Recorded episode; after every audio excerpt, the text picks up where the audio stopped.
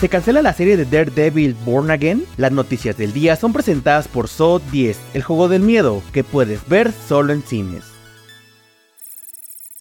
Comenzamos con la noticia de que A24 ha revelado el tráiler de The Iron Claw, su próxima película biográfica centrada en la familia de luchadores profesionales Von Erich. Protagonizada por Zac Efron como Kevin Von Erich, The Iron Claw explorará las vidas de los miembros de la familia de luchadores, así como su ascenso y caída. El elenco además incluye a Jeremy Allen White como el hermano de Kevin y a la actriz Lily James. Su estreno en cines de Estados Unidos está programado para el próximo 22 de diciembre, y para México queda pendiente la fecha de estreno.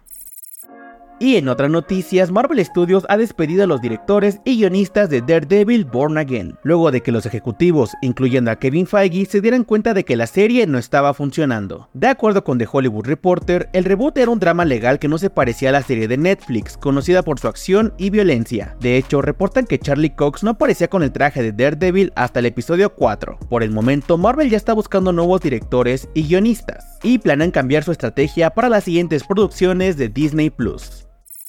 Para cerrar, les contamos que Prime Video ha revelado el póster oficial de La Calle de la Navidad, la primera película navideña de Eddie Murphy. La cinta es una comedia de aventuras navideñas sobre un hombre con la misión de ganar el concurso anual de decoración navideña de su vecindario, pero cuando una traviesa duende le ayuda a mejorar sus posibilidades de ganar con un hechizo, causa estragos en toda la ciudad, por lo que ahora deberá salvar la Navidad con la ayuda de su familia. La cinta debutará en la plataforma de streaming el próximo primero de diciembre.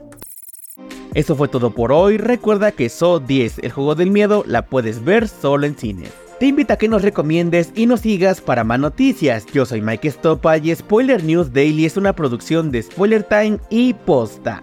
Hasta mañana.